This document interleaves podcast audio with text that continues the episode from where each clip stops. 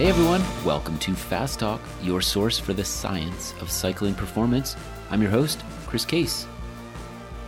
If you've listened to Fast Talk for a while, you've likely heard us mention cardiac drift or decoupling in several episodes. It's a favorite topic of Coach Connor's. The terms refer to cardiovascular drift, which is a drifting in heart rate and stroke volume over time. On the bike, we measure it by looking at a rise in heart rate relative to power. Many causes have been theorized, including dehydration, muscle damage, cutaneous blood flow, and mitochondrial efficiency. Well, today we're very excited to have as our featured guest Dr. Ed Coyle, the University of Texas exercise physiology researcher who published the definitive articles on cardiovascular drift back in the 1990s. In that research, Coyle, who is also the director of the Human Performance Laboratory at UT, and his colleagues demonstrated that even when hydration is maintained, CV drift can be experienced.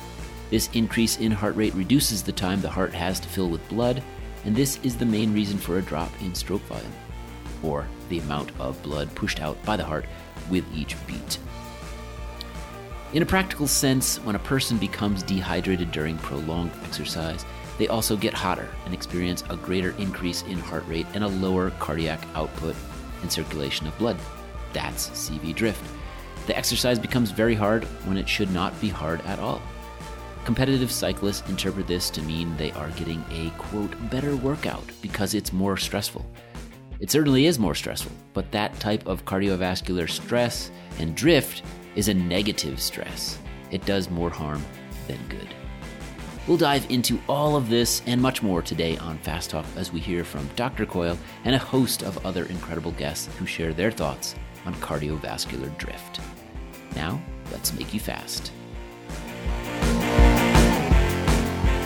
Fast Talk listeners, you may have heard about our new coaching, education, and community membership program, Fast Talk Laboratories. We're pleased to offer you a chance to become a Fast Talk Laboratories member for free. Our new listener member level is free of charge and gets you access to over 175 of our podcast episode transcripts. Our new episode transcripts are searchable, scannable, and include links to helpful resources that we mention on the air. My personal favorite all the references. Listener members also get our weekly newsletter, which highlights new episodes and offers access to limited time free content on our website. So come join Fast Talk Labs. Just go to fasttalklabs.com, click Become a Member, and sign up as a listener member, free of charge. Welcome, everyone, to another episode of Fast Talk. This is a big one. Trevor, we've talked about cardiac drift. We've called it decoupling in the past, many times, many times in the past. Now we have Dr. Ed Coyle from the University of Texas at Austin. He is bigger than Jay Z. I almost looked this up last night. So, so Dr. Coyle, so you know, the first time we had Dr. Seiler on the show, we called him the Jay Z of exercise physiology. Uh, because we, you know, I admit I, I, have a bit of a scientific crush on him of a lot of his research, for lack of a better term. Dr. Seiler went through your your department. Dr. Andy Coggan was one of your students. So I almost looked up last night who is the godfather of hip hop because that's basically who you are in the exercise physiology world. it's a pleasure to have you on the show, Dr. Coyle. Welcome to Fast Talk. Thank you, thank you. You you all are too kind. I've I've been around for a long time. I think things just happen. Good things happen. We talked about this right before the show. I used to teach exercise physiology, and some of your studies were just required reading. If you go through an exercise physiology program, you, those any student in one of those programs is going to encounter studies that you've done. Well, we, we like to do studies that have some applicability that both answer the physiology and you know ex- explain why or why not performance or stress during exercise is altered. We uh, try and do both the basic science and the application. And so today we're actually going to talk about one of those studies. We've talked about So I'll admit, and I'm glad you you mentioned this. Uh, I tend to shorten it and just talk about cardiac drift, but really it's cardiovascular drift, and and that shortening changes the meaning. So we really shouldn't do that. We should talk about cardiovascular drift. But we've discussed that a lot in the show, uh, including with Dr. Seiler, because he's researching the, the implications of cardiovascular drift on, on longer rides and, and metrics to, to, uh, to monitor that. But you published two studies in 1999 and 2001 that are a couple of those almost required readings. Every study that I read about cardiovascular drift since then, at one point or another, references your two studies. And they really did change a lot of the beliefs about cardiovascular drift. But before we get to that, let me just hit you with a simple question. Could you define cardiovascular drift? Sure. Uh, cardiovascular drift can be also called cardiovascular instability, where the system is, is not stable, it's constantly changing. Some people don't like the word drift because drift sounds too frivolous, like it just happens for no reason. But the term is with us cardiovascular drift. And for the most part, the main characteristic is you have a progressive elevation in heart rate when you're keeping the exercise intensity the same. So your heart rate is, is drifting upward. And at the same time, your stroke volume is drifting downward, stroke volume being the volume, of, volume of blood the heart pumps per heartbeat. But typically, that can happen while cardiac output stays the same. That is, the amount of blood that's that's circulating through your body each minute is is not really hampered. That you know, and the question becomes a chicken and egg question. Well, what's what's causing the uh, reduction in stroke volume? Is it the elevation of the heart rate, or the other way around? So we'll get into some discussion of that, I'm sure. And before your study, it really seemed the, the popular belief was this idea of cutaneous blood flow. So, could you explain that a little bit? Let me take a, a quick step back for any of our listeners who are unfamiliar with, with stroke volume. As you said before, stroke volume is the amount of blood that gets pumped per beat. So, if you, you think about it logically, in between each beat, your heart has to refill with blood. So, if there's less blood flowing back to the heart, it's not going to fill as much in between beats. And so you're going to see this drop in stroke volume. Yes. The studies of this began some in the 1940s, but mostly in the 1960s. It was originally thought that the instability was caused by pooling of blood in the skin veins, the cutaneous veins. And that, you know, if, if you have blood that's kind of trapped or pooling, it doesn't flow back to the heart very well and that that's the reason that you're you're having this heart rate drift and this reduction in stroke volume. But you know, most of the studies were done with people exercising at low intensities. They were still getting warm during exercise, exercise lasting 10 minutes to, to 30 minutes. They were increasing their skin blood flow uh, in that time, 10 to 30 minutes. And so they made the association that it's the increase in skin blood flow that causes blood to pool in the skin that reduces the, the return of blood to the heart. So that's, that's the classic theory. You know, we look for evidence that blood was pooling in the skin, and there really is not any in the literature of, of that happening. And, you know, when people exercise, uh, normally they raise their temperature pretty quickly if they're doing any any you know exercise at normal jogging paces or running paces or cycling paces they'll increase their temperature pretty quickly and you know once their temperature is at 38 degrees centigrade further increases in temperature don't really promote more increases in blood flow but it's those lo- so those longer durations of exercise where you show the the big drop in in stroke volume and increase in, in heart rate. So the point is, is that the time that cardiovascular drift happened and was most prominent, the uh, skin blood flow and pooling of blood in the skin didn't didn't appear to be happening. So we didn't think that could be the the likely cause of it. We're about to discuss how Dr. Coyle used beta blockers to research the role of heart rate in cardiovascular drift. But before we do that, let's hear from Kristen Legan, who is an elite cross and gravel racer. And now, as a coach at Rambler Rising, Kristen describes the importance of watching heart rate because of factors like cardiovascular drift.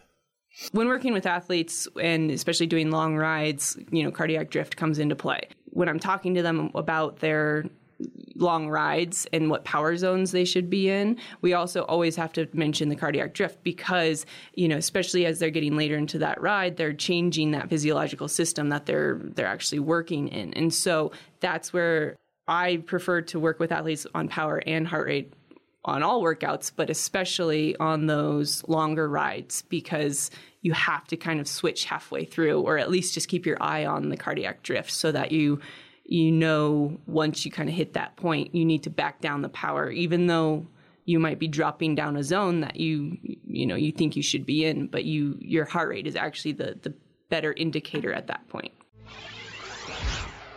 so you did a, really interesting study in 1999 using beta blockers to to test this can you tell us a little bit about that yes we asked ourselves if if it's not pooling of blood in the skin, what else might be lowering stroke volume? And of course, heart rate can.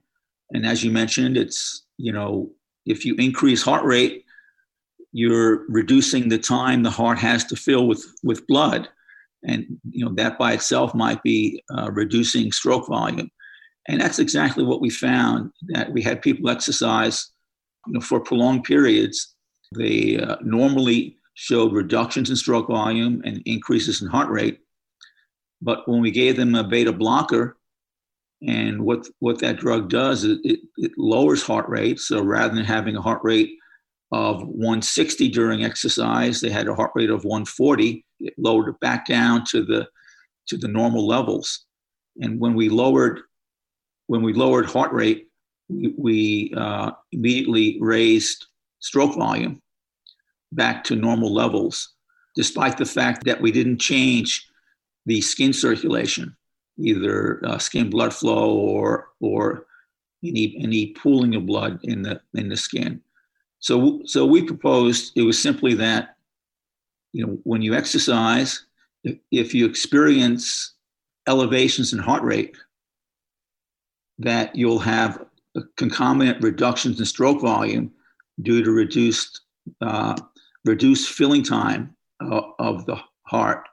So yeah, we you know we can talk about some of the ranges here. I mentioned that you know with cardiovascular drift, you can see heart rate elevation on the order of 20 beats a minute. So you know it's it's uh, it's something that you know that is going to have big effects on your body. You know the elevation in heart rate can come not just from reducing stroke volume, you know, during prolonged exercise, and this is exercise that lasts longer than 45 to 60 minutes, as you get hotter, your heart rate is going to go up. And we think and we've shown that that will drive down stroke volume. But also, as you go more prolonged, as your muscles become fatigued, uh, that will send signals back to your brain and eventually to your heart to cause it to, to beat harder. Uh, because of the you know the increase increased stress that increase in heart rate for reasons maybe other than cardiovasculars maybe because your your your legs are becoming glycogen depleted and you're having to recruit more of your fast twitch muscle fibers to maintain power output and that requires you know more brain activity uh, cortical irradiation and so your brain is sending more signals uh, to your cardiovascular system and raising and raising heart rate. So there are there are a number of reasons why you know why heart rate can be elevated. The one that's most most practical, however, is when you become hot during exercise. If the intensity of exercise is high enough, you can become pretty hot w- within 15, 20 minutes of a very intense race or training session.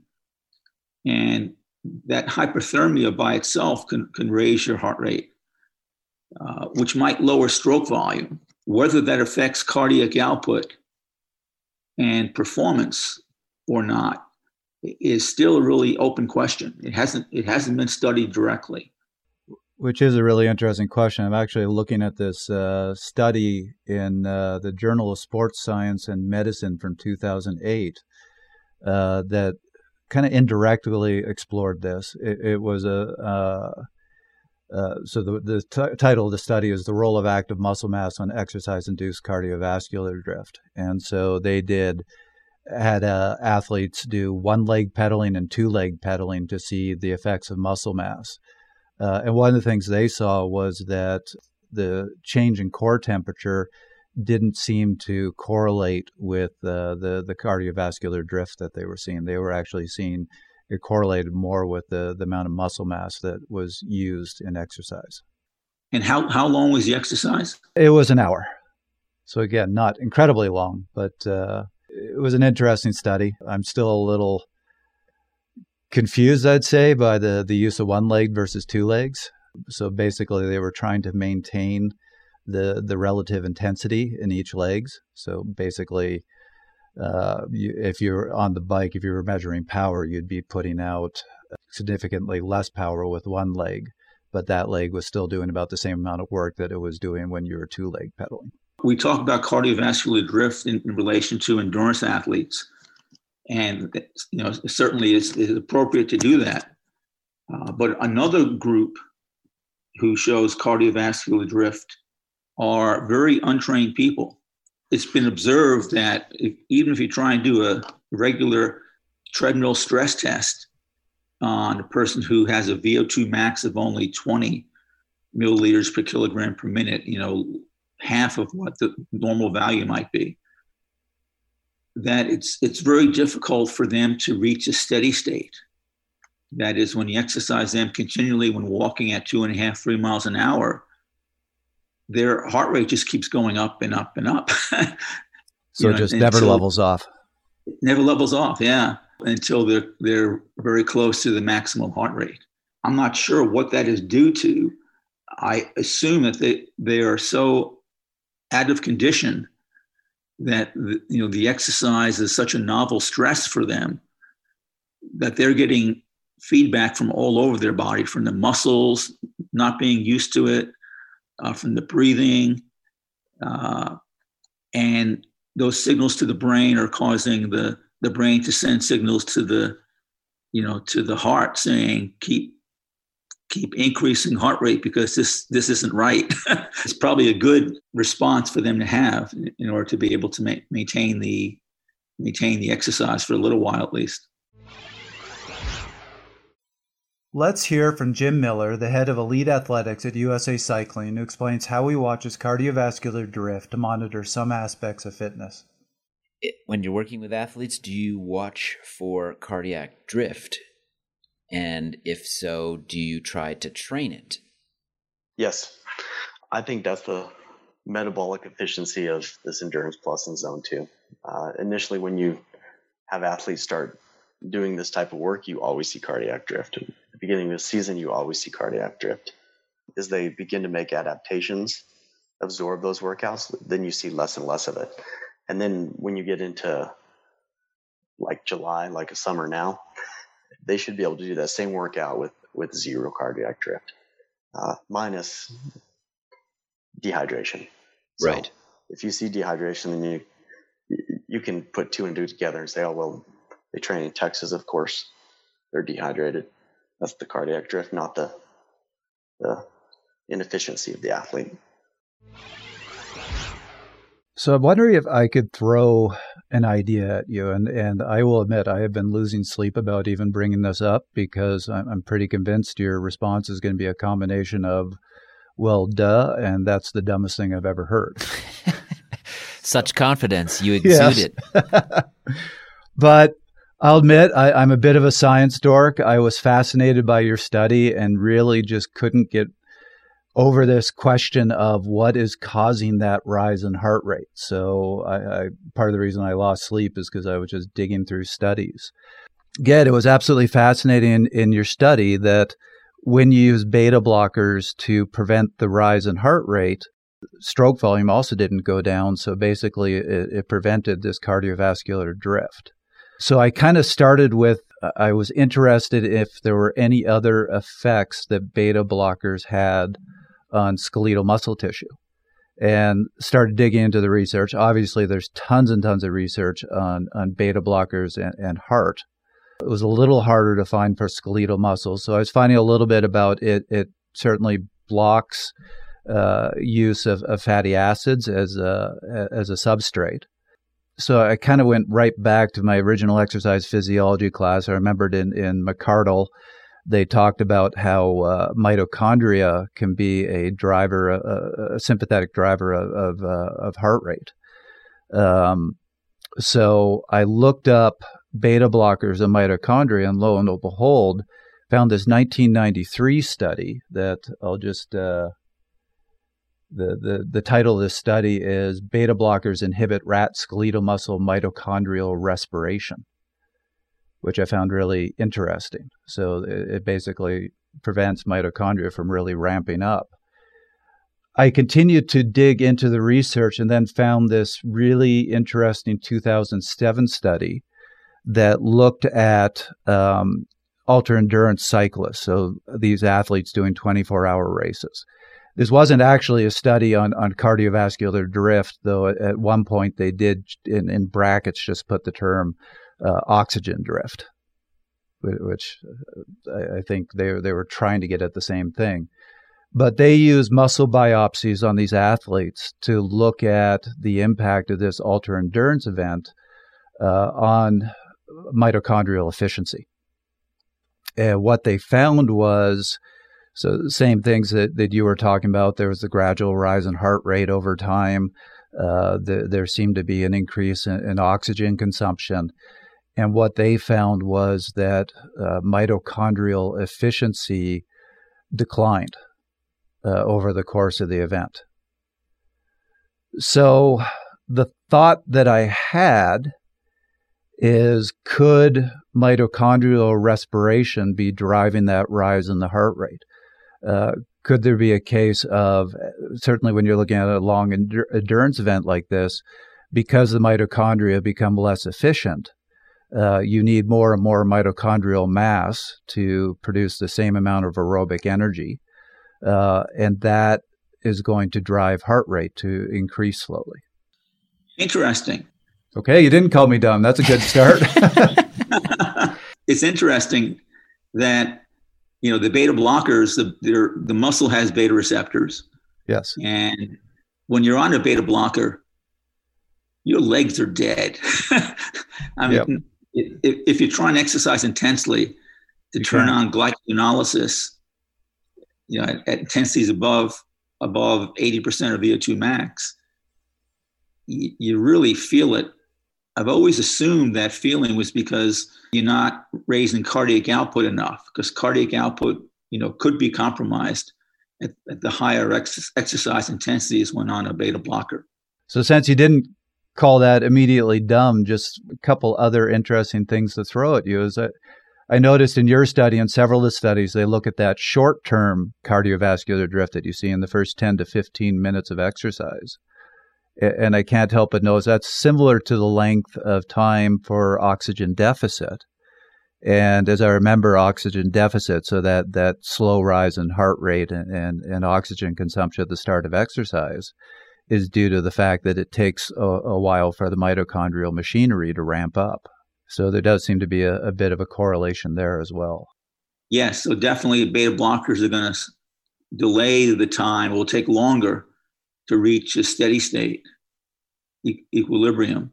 The one other interesting thing they had in that 2007 study was their explanation for the uh, the decrease in mitochondrial efficiency uh, was due to increase in oxidative stress. So mitochondria are particularly susceptible to damage from from oxidative stress.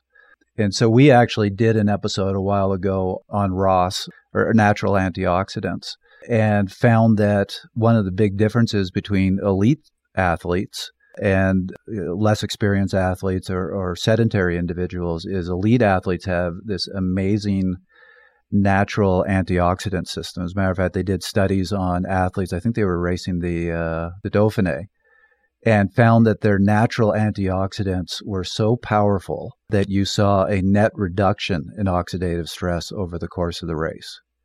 Where when they studied, they, they took far less experienced cyclists, put them through a similar level of stress, and you just saw them get overwhelmed by oxidative stress. Right. Yeah. It's no doubt the muscle, especially, responds to to training in, in a healthy way. You know, not only increasing mitochondria, but you know, but also increasing the reactive oxygen species enzymes to protect the cell what's your feeling on this? Is this potentially part of the, the mechanism here, the, the the mitochondrial respiration? If you're thinking that you know the beta blockade increases oxidative stress and is going to raise the stress on the cell, that will result in, in more disturbance of homeostasis. The cell will be able to sense that there's an energy crisis if you're not able to to use carbohydrate as well because of beta blockade and that should signal greater stress to the brain and an elevation in heart rate. The elevation in heart rate is is limited because of the beta blockade. It's affecting the, the heart, the pacemaker in the heart. I think would have to be looked at. You'd have to try and give the beta blocker and keep its effect isolated to the muscle. You get the normal heart rate response and cardiac output response to exercise. That quite possibly you know, could show that the muscle afferents are more affected during beta blockade and, and activating the cardiorespiratory center yeah, in the brain and in the heart. That's fascinating. I have no idea how you would do that, how you'd prevent beta blockers from uh, affecting the heart. But you're right, that would uh, that'd be an incredibly revealing study. Yeah, what they do is they you can infuse into the artery, into the femoral artery, you know a small a small amount of beta blocker so that it it gets bound to the to the beta receptors in the muscle. None comes back to the heart. So they have, have, to do a lot of pilot work and, to get dose responses so that you know you're not affecting heart rate during exercise but but but you are blocking the muscle to some extent. I'm actually surprised nobody's done that study, but that's uh, I I would not have, have thought of that at all. That that would be a really interesting study. Maybe we yeah. should do it, Trevor. Okay, but we're we're injecting in your your artery. No, we'll get a we'll get we'll, for that one. Jana, perhaps our producer. Would you you don't know what we're you haven't been paying attention. We'll just use her. Head coach Ryan Kohler, maybe he's our guinea pig. He's not here, yeah. So let's bring yeah, him let's, in. He we'll volunteer him. Ryan, come he's, downstairs. He's new, we, we got this little thing guy. we want to do with you. It's not going to hurt that much. yeah. Also, we're going to do 17 muscle biopsies tomorrow. Oh, so there's a question for you that I have to ask. How many muscle biopsies have you done on yourself? Well, I did only one on myself, you know, me doing it, but I've had about 12, maybe 15. I figure this is this is the nature of good scientists. They always have to make themselves guinea pigs. Yeah, Exactly. You got to involve yourself in the science, get deep. I realized doing a biopsy on yourself is not that easy.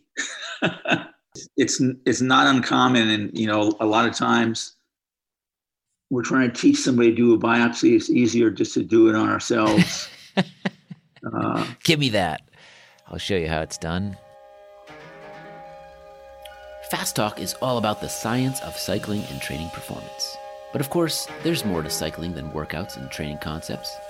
Our friend Colby Pierce hosts a podcast, Cycling in Alignment, that explores much more than training. On Cycling in Alignment, Colby shares what he's learned over 30 years of his experience as a pro cyclist and Olympic athlete. Cycling in Alignment reveals the holistic lifestyle that supports athletics. Interested? Subscribe to Cycling in Alignment on Apple Podcasts, Google Play, Stitcher, Spotify, or wherever you listen to Fast Talk. Or check out episodes on our website, fasttalklabs.com. So one thing we haven't actually talked about, but that does come up in, in discussion of, of CV drift is dehydration and, and how that plays a role. So Dr. Coyle, I'll turn that question over to you. During prolonged exercise, you know, longer than one hour, usually two to four hours, you know, as, as many cyclists routinely do in their training and racing. You'll become dehydrated. People are sweating at over, you know, one to two liters per hour. You know, when you're becoming dehydrated, uh, you, you, also become hot during exercise. It, it raises your core temperature. And so that's an increased stress, and that certainly will raise heart rate and lower stroke volume. You know, also during prolonged exercise with dehydration, you're reducing your blood volume, and that'll be a big factor in lowering your stroke volume and, and increasing your increasing your heart rate. Those are the the big effects of dehydration. And the main thing is is that you see reductions in cardiac output. Normally, with cardiovascular drift, the uh, you have an equal decrease in stroke volume and increase in heart rate, so cardiac output stays the same, the, the amount of blood flowing through the body. But when you become dehydrated and hyperthermic, uh, there's a drop in cardiac output. That is, there's a there's a big drop in stroke volume, about 30%, 25 to 30%. And your heart rate uh, will increase. It may go from where it should be at 145 during a ride up to uh, 170, you know, and, and not too far from your maximal heart rate. That increase in heart rate, although it's large, it's it's not enough to compensate for the decrease in stroke volume. So the point is, as a result, you have a significant drop in cardiac output. You have a drop in how much blood is flowing through uh, through your body uh, to all tissues. Muscle has reduced blood flow. Skin has reduced blood flow. So that's why you're getting hotter because you're reducing your skin blood flow. And brain blood flow actually goes down a little bit. I believe that Jose Gonzalez Alonso was able was able to show. Essentially, you, you are on your way to passing out because blood pressure is also going down. And you know, if, if you keep it up and keep going, you will eventually, of course, have some severe problems with heat illness and maybe heat stroke, where you're so hot and you're you're unable to cool yourself properly. The dehydration that causes reductions in skin blood flow raises body temperature. Your heart rate goes up, but it doesn't go up enough because it's getting close to maximum. It's really one of the the more dangerous uh, situations during exercise, and it's something you should try and avoid if possible. I've had a pretty dramatic experience with this. I was at a race called the Cascade Cycling Classic, where it's usually extremely hot. There's some humidity there, and it can have a big impact on you. And I was in the final stage, and I remember halfway through, I, I was like a beat below my max heart rate, even though I wasn't going fully all out, and noticed I was having a harder and harder time holding a straight line, responding to the field, and almost caused a crash because the, the field went around a corner and I just couldn't get around the corner right and just went, I have to get out of here. It's exactly what you're describing. I, I felt like I was starting to pass out uh, and just had to drop out of the field to, to not cause a giant crash. Exactly. Yeah, that's a good description.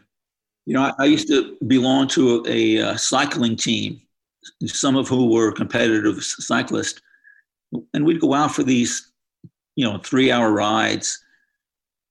And I would make sure to have all my water bottles filled and water bottles in my in my the back of my jersey and and they were out there drinking they're probably drinking only about a third of what they needed to drink sure enough, by the two hours into the ride, you know, they're struggling on hills that should have been easy for them, solely due to just being dehydrated by, you know, two to four pounds of a quart and a half or so.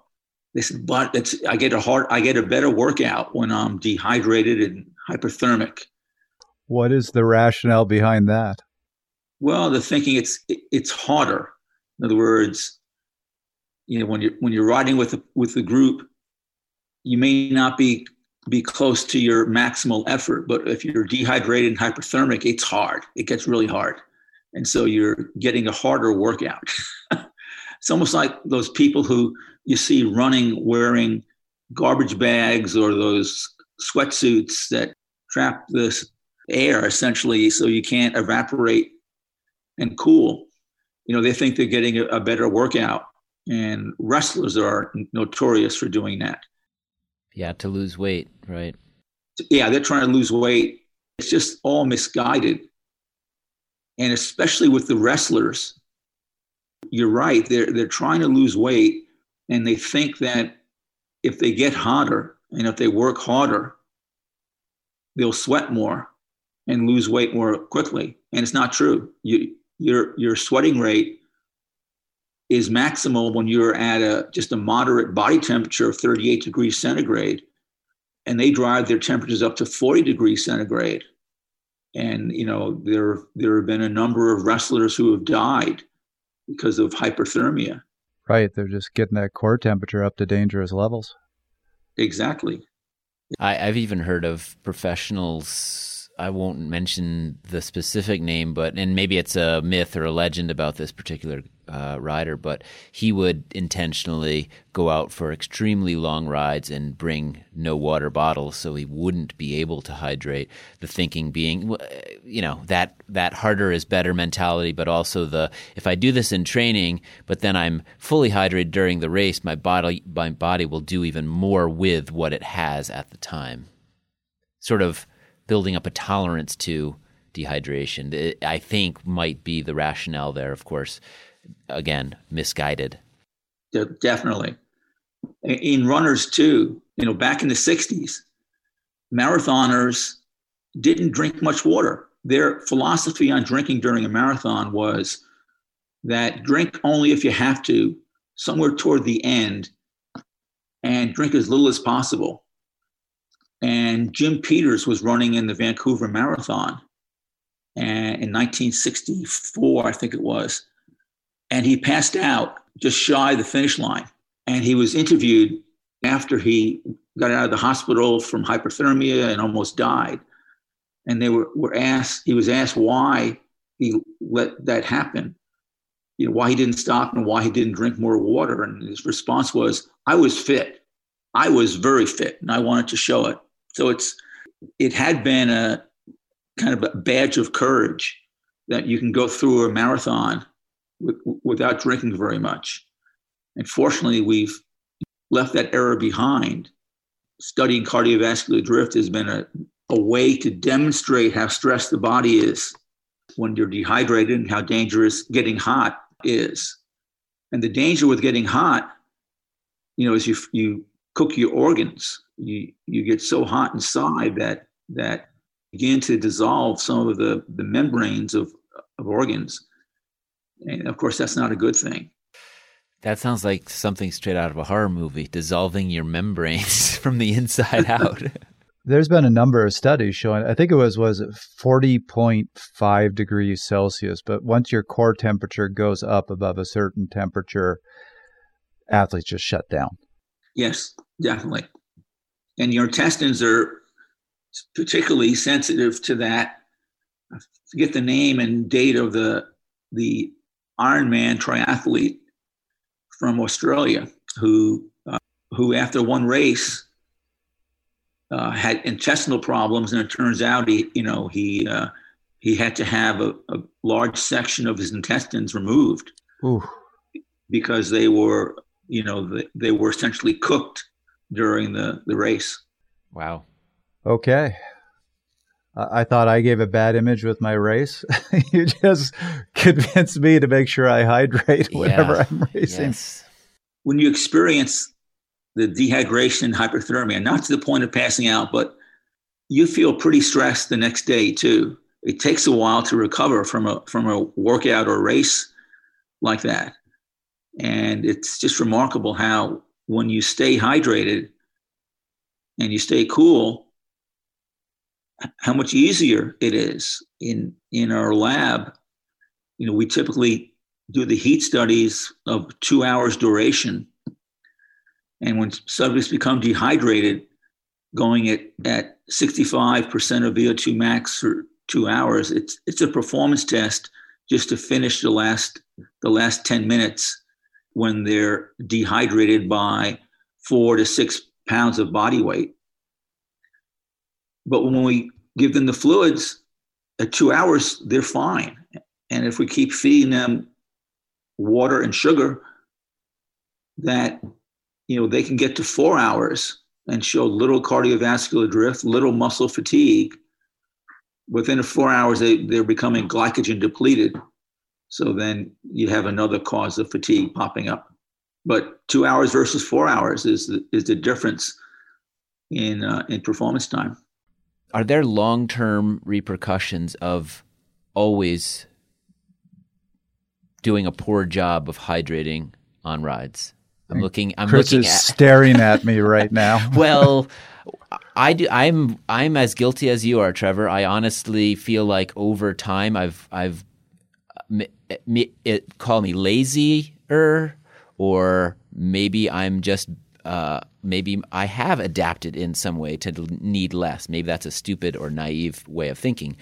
But I just wonder. I feel like every time I go on a ride, I drink less than what is recommended or is best. So I'm wondering A, I guess, can you adapt? Can you get better? And B, are there long term repercussions, long term impacts of being dehydrated every time you exercise? It's like runners will go out for an hour run, lose about two or three pounds of body weight, about a quart of sweat. That's how they work out. I don't know of any evidence that that, that small amount of dehydration is harmful, comprises their adaptations. It boils down to this. When you're training and when you have your hard days of training, and only maybe three days a week should be your real hard days, go on and off. If you're a little dehydrated, you may not be able to do those five times five minute intervals.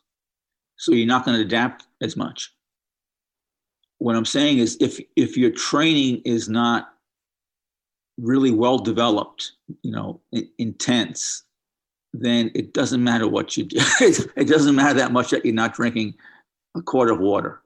That amount of dehydration, even over one hour, we, we've shown that, that it will it'll affect performance by about six percent in, in cyclists to get the most out of a really intense workout, you need to have your body in a very well prepared state in order to reap the benefits. Properly hydrated.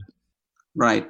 If it's not a really hard ride, then it probably doesn't matter very much. Let's talk a little bit more about the practical side of things here. Trevor, why don't you start us off with a bit of an overview on, on some of the concepts?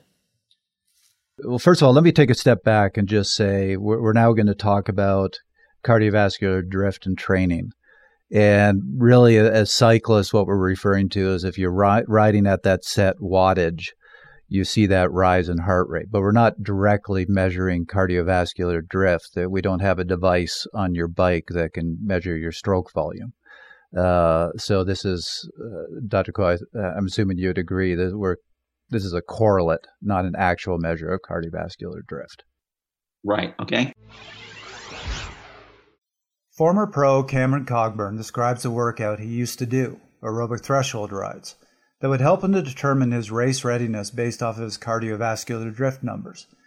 But he also explains why, as he became a better cyclist, he started to do this workout less. When I first started riding, I used to look at cardiac drift a lot. One of my favorite base building workouts was to go out and ride two, three, four hours at that aerobic threshold and see if my cardiac drift was under 5%. When I could do a ride of a certain duration at that intensity and have a cardiac drift under 5%, I knew I was ready to race if needed over that time period. As I got more fit, however, the power I found I could do five to six hours was just under 300 watts, and I'd only have a cardiac drift of two or three percent, so minimal. And you know, at least at my old racing weight of 68 kilos or 72, and kind of that off-season base building part of the season, that's a huge amount of mechanical stress. I mean, a joule is a joule, and also digestive stress. So, you know, I started to maybe do them one or two times a year just to cap off a base building period, but otherwise didn't really do them anymore. And in my opinion, uh, and this is just based on anecdotes, I think the reason you don't see a lot of very fit pros doing these rides is because they're indeed massive efforts at their fitness level. And they might be able to handle the oxidative stress just fine. But those other stresses that don't scale with endurance fitness, I think overwhelm the benefit of doing those types of rides all the time, like on a routine basis. Personally, I'd say in the long run, it's better to do three days in a row of five hour rides at 260 watts than one massive six hour ride at almost 300 watts, uh, even if you have minimal cardiac drift in the latter. We had a conversation with Dr. Seiler bringing up some of his research, and he's really been looking into this longer term slow rise in heart rate that you see relative to power as potentially a, a benchmark of an athlete's level, of their fitness level. And going back to that's why I brought up that mitochondrial efficiency, because if you're seeing a, a drop in mitochondrial efficiency over time, that's certainly an indication that you don't have as good an endurance as somebody who's able to withstand that, withstand that that oxidative stress. But so, Dr. Coyle, we'll, we'll throw it to you. And what is your feeling? Is this correlate, this this rise in heart rate relative to power, a, a good metric in training, or is it just interesting, but it, it really doesn't show much about your fitness? You know, the extent of the cardiovascular drift is is best gained by measuring the increase in heart rate and the increase in heart rate at a at a given power if you're not becoming hyperthermic or too dehydrated which really doesn't happen until you've been exercising longer than an hour or so if you're able to keep keep your level of, level of hydration and as long as you're not exercising in a very hot environment where you're even though you're hydrated your body temperature is going up because that by itself will be will be raising heart rate and and lowering stroke volume you know there haven't been many studies you know how much heart rate drift there is after that point going two three four hours we've done studies where we exercise people cyclists trained cyclists for four hours and we do muscle biopsies to see what their glycogen levels are. And that's why I said before, I, I, think, although we haven't published it, I think that when your glycogen levels become pretty low and you have to start recruiting more of your fast muscle fibers, that, that's going to raise heart rate just because you need more, more brain drive, more central drive to uh, keep the recruitment level going. As far as using cardiovascular drift as a measure of fitness. You know, I haven't seen any any data on that. So hopefully, this is just breaking new ground. Well, there's there's so many things that you know, cardiovascular drift can be caused by reductions in blood volume, increases in dehydration of the blood, increases in body temperature, fatigue of certain muscle fibers, and having to recruit more. It's not such an easy thing to study the body's, of course, amazing in in its redundancy. So you, you take away one thing, you know, as, as a, either positive or a negative, and something else steps in and takes over. So maybe not entirely, but for some part of it, yeah. So it's uh, the results are always dependent upon you know who are you studying what's what's their background or level of conditioning or age when are you making your measurements so you know a lot of the what may seem like small details are important for for being able to not only understand the science but for being able to apply this We talked with Tim Cusick, coach and Training Peaks WKO product leader, about monitoring cardiovascular drift and training software. Tim feels there's a value, but talked with us about all of the nuances of monitoring it that make it a much harder metric to use than we would have thought. I do think, again, you go back to the stress strain relationship, right? You need both.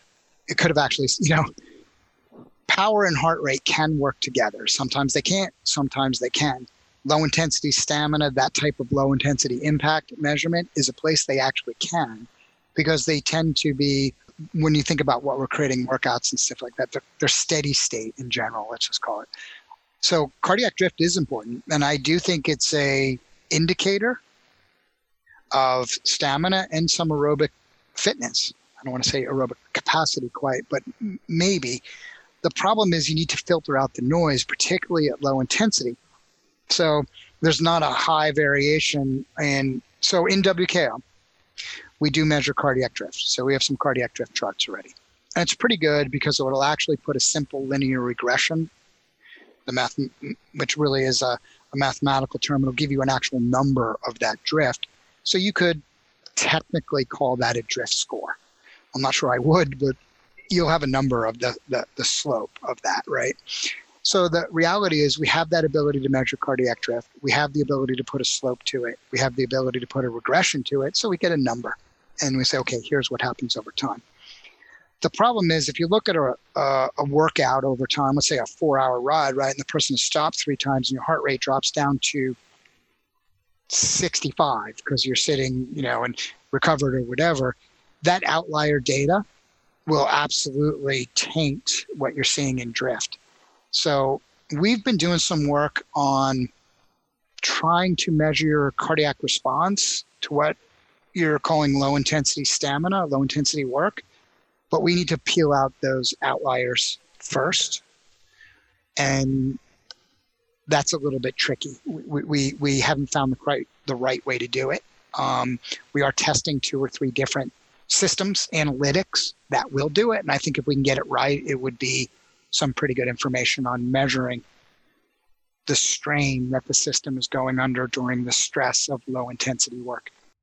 That's a really good point. And so far, my only solution has been any one of the athletes I coach can tell you coffee shop rides are not allowed. Hmm. Yeah, right. And that's the key. Yeah, you're totally. I do it to mine too. You know, and the number of times I get in an argument about people, they're like, "Well, I rode four hours at 108 watts." I'm like, "No, you didn't. Turn that stupid auto pause off, and let's see what you really got." Because you sat at the, you know, you had two stops at 20 minutes. Um, of course, it should be a little higher. That is the struggle. We pick up so many outlier. You know, when, when you're creating metrics, it, it, it's the hardest thing, right? People don't. Understand. This is where Coggan is genius because he the reason he takes everything down so simple is to be more specific there's so much problems with the data you get killed you got to get rid of those outliers if somebody was to go and ride a four hour straight steady state ride we can give you a perfect cardiac drift i could score it i could show you some really cool analytics on plotting you could track power at heart rate outputs over time at low intensity power outputs over time to look to potentially see improved cardiovascular performance. I don't want to say fitness again there. So all that's doable if the athlete gets rid of the outlying data. Outlier data kills that type of high-end analytic where you're using regressions and stuff like that. I have to give you full kudos. In uh, WKO3, if somebody paused for more, like stopped riding for more than a couple minutes, it just condensed it. Yeah. And when I saw WKO4 and it showed the full length of the, the time off the bike, I was first like, oh, you know, now I'm not going to be able to see any of the data, but then immediately saw the value because I, I would see my athletes who would take those super long times off the bike. like, aha. You know, I see who's doing I, it.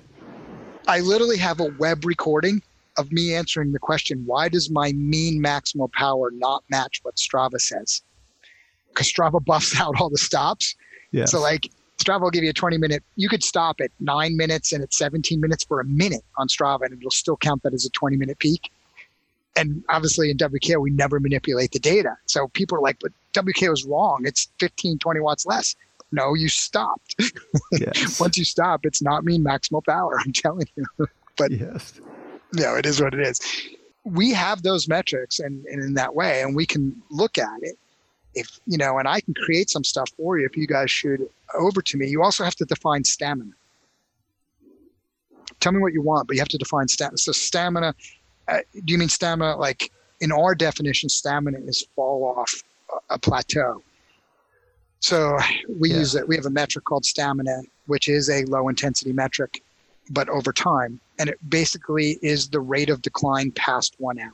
My definition of, of stamina is ability to maintain homeostasis. Absolutely. And that's a great definition. And we took the inverse measurement when it comes to power because it visually articulates very well. If you have a straight line, which is threshold, and you know that threshold is somewhere near your one hour power, then you see. So we pick a point of inflection where you begin to drop off.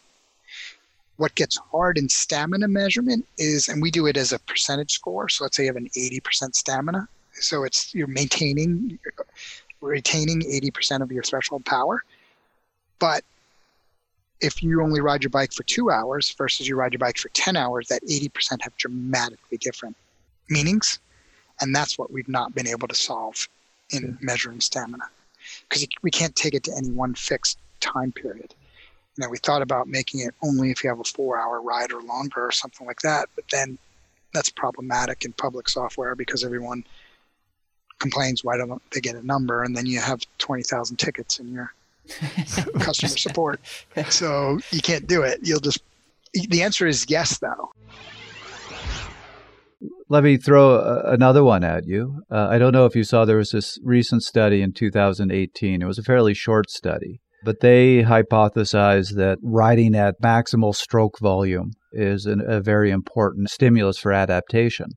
And then they experimented on cyclists where they had so it was a crossover study. So initially they had the cyclist just ride steady for 30 minutes, uh, right around VT1, and showed that you saw the rise in heart rate, you saw the decline in stroke volume. And so they actually only really spent about a minute at, at maximal stroke volume. Then they had them do 10 minute, a series of, of three 10 minute intervals, uh, again at, at low intensity, right around VT1 and showed that doing that and taking five minute breaks in between, they tended to stay at max stroke volume longer. So I think it was in the continuous group, it was about 1.5 minutes at max stroke volume. Uh, in the the intermittent group, it was about eight minutes at max stroke volume. And so they theorize that that's a, a more effective way to train because you're going to get a better adaptation by averting some of that uh, cardiovascular drift. I don't know if you've seen that or not, but what's your feeling about that? Is do you think that's a, a good way to train? You know, training for max stroke volume. The best way to do it is is with intervals, I believe. But as I understand that study, they were keeping the intensity only at seventy five percent. Right. So it was low intensity intervals. Yeah. So Joel Trinity did a study that was published in the, in the Scandinavian Journal of of physiology, he had trained cyclists do five minute intervals at, at various percents of VO2 max, all the way up to 100% and, and even super maximal over 100%. Stroke volume was pretty constant at uh, 85 to, to, to 95% of VO2 max. I think you can get your, you can maintain a very high stroke volume you know, even at 95% of VO2 max for trained athletes. And there have been some reports that that when you go to at that level and at 100% of VO2 max, that stroke volume is even higher at those those maximal intensities. I would think that's the best way to train. That is, don't limit your exercise intensity to 75%. Train more specifically at uh, intensities that elicit VO2 max. There are several studies that have shown that the, the largest increases in VO2 max in, in average people at least can be gained if they if they do intervals at 95 to 100% of VO2 max. They can show amazing 45% increases in VO2 max from a Hickson study in 19, 1987, 87, I think. Fascinating. So, if I'm hearing you correctly, what you're saying is that the study that I just mentioned, the issue is there isn't that much demand from the muscles for oxygen, so the body can afford to let stroke volume drop a bit. When you're up at VO2 max, where your body's trying to get, eh, your muscles trying to get every bit of oxygen they can get, eh, body's basically going to say, "Yep, maximize stroke volume." The the if you want to spend a lot of time at maximal stroke volume, do hard intervals. Yes, I, and it's just it, it's in line with the specificity of training. That if you want to raise your VO2 max, the best training to do that is to do repeat intervals at close to VO2 max. So you know, so the most common type of aerobic intervals for competitive runners and probably Andy Coggan, because Andy Coggan did these in my lab for two or three times a week for years, but would be exercise for five minutes at VO2 max. You know, the, the minimal workload that elicits VO2 max, and you can check it because you'll you'll be getting very close to your maximal heart rate after five minutes. You know, rest three or four minutes in between and do that five times. Five times times five minutes is 25 minutes of exercise you have at, at VO2 max. You know, that's that's really very effective for raising VO2 max and training training the your muscles too. We recently had a discussion with another guest about just how painful doing five by five minutes at VO2 max is. But yes, that, that's a remarkably effective interval. Yeah, it helps if you can have a group doing it. We used to do it in the lab. We would we have a bunch of ergometers, so we'd put them in a circle, and there's accountability. it's a team there doing it, and certainly you can do this on the road. You know, especially you know when you have a certain hill climb few people doing it. So, you know, they they are tough, and it is something that I know that you know I hesitate to do on my own, or if I had to do my, on my own, I would I would try not to make deals with myself and say, "Oh, just do three today, not five, You know. Oh, let's make yourself do all five for some reason, this is reminding we had this uh, Australian coach, uh, a coach who worked with the Australian national team on the show a few years ago, and he was telling us about a study they did that they never published, where they uh, they simulated the Tour de France on trainers. So it was a three week study, having these athletes come in and spend four to six hours per day on the trainers. And his comment was, you should have heard the words they were using to describe me by that third week. so I'm picturing the same thing of these people in a group doing these VO2 max intervals, and by the fifth interval, what the, what they're saying to you and Dr. Coggan about making them do this. Yeah, I think Coggan did them all by himself. He was he was before we even got a group together. He's tough, really tough. I did not know that. That is impressive. He was doing that kind of training. Of course, he wasn't training outside very much, so he didn't have a much of a tan. And he showed up at the starting line of the state championships, uh, white. you know, no farmer's tan or cyclist tan for him. People just yep. didn't know who he was, and he, he broke away and won the race, the road race. Oh wow, wow, that's impressive. I, I did not know this about him. Oh, he was a national one of the top two or three in the nation for masters. Is that what uh, got him into to researching uh, cycling? I think so. Yeah, as as a junior, he focused on the science of the science of cycling. So, I have to ask, what got you into studying exercise physiology? I was a runner in high school and college, and a little bit club. After that, became interested also in the science of, of, of running, and also went to study with Dave Costill, who, who, who is the guru for the, you know, the father of running exercise physiology and, and human exercise physiology. I picked up biking after learning some things from Coggan for the most part. So he convinced you to get on the bike. Yeah. And a bum knee too. Norwegian national team coach Sondre Skarli knows to reevaluate and possibly adjust intensity when he starts to see cardiovascular drift in his athletes. On the athletes uh, I coached, if if we see a really big cardiac drift, then uh, it is often that the intensity was too high. Then we have to look at intensity to see if it was higher than normal. It can, of course, be uh, in a warm uh, climate. If the weather is warmer, then that could probably be the reason. It is uh, something you should uh, take into account and maybe do some adjustments if necessary. It's interesting to see when the cardiac drift starts because if you can uh, delay that part, then uh, you're probably getting better. So the, the the longer you can wait to get that cardiac drift, uh, is a good sign. So I think it's interesting uh, to follow. Uh, as for in, indoor cyclists uh, during the winter time here in Norway, I think uh, it's uh, it's a common thing, and and and you can use it to to get to know your body and to make some good adjustments, plans for the next workouts. Well, Dr. Coyle, we uh, always like to close out our episodes with a bit of a take home message. We run around the table and each take our turn. We'll start with you this time. What is the most important message people from, should take from this episode?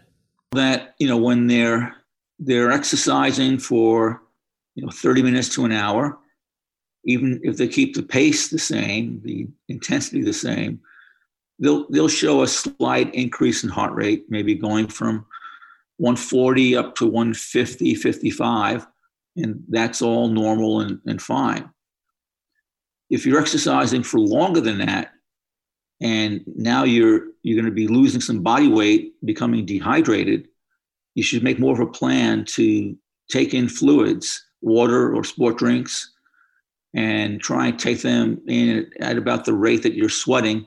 Usually, about one quart per hour works for most for for most people if you're going out there for a, a two hour, three hour bicycle ride, you know, and, and just try and minimize the amount of dehydration you have because, you know, that's the, the biggest factor in causing, causing you to get hot.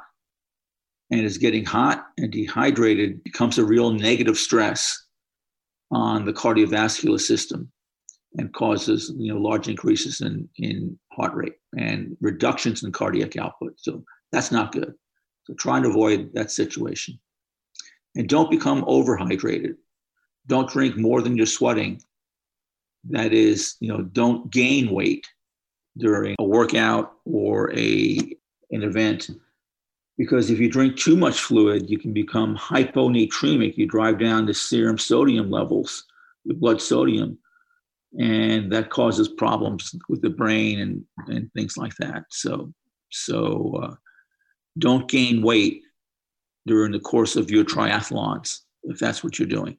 Trevor, what do you what do you have for a closing remark? I think one of the reasons I've always been particularly fascinated with cardiovascular drift is it's one of these things that just shows the remarkable complexity of physiology that there there as you you said earlier Dr. Coyle there's multiple factors that can contribute to this that, that can cause this rise in heart rate that you see relative to your power if you're, you're on a bike. This is why we've been saying on the show for a while don't just ride at 200 watts and go okay now my body's responding a certain way. This is why you need multiple metrics. This is why you need power why you need heart rate why you also need to listen to rate of perceived exertion because our physiology is just so much more interesting and complex than that. Yeah, I don't know if I have uh, anything more to add. Great. Well, Dr. Coyle, uh, it has been an absolute pleasure having you on the show. Oh, thank you. It's been fun. And I'm, I'm so glad you guys are into the physiology, you know, and reading these things. That's, that's, uh, that's, that's uh, commendable for you. We really appreciate that. Thank you. That was another episode of Fast Talk. Subscribe to Fast Talk wherever you prefer to find your favorite podcasts, and be sure to leave us a rating and a review. The thoughts and opinions expressed on Fast Talk are those of the individual. As always, we love your feedback, so join the conversation at forums.fasttalklabs.com to discuss each and every episode. Become a member of Fast Talk Laboratories at fasttalklabs.com slash join and become a part of our education and coaching community. For Kristen Legan, Cameron Cogburn, Sondre Skarli, Jim Miller, Tim Cusick, and Trevor Connor, I'm Chris Case. Thanks for listening.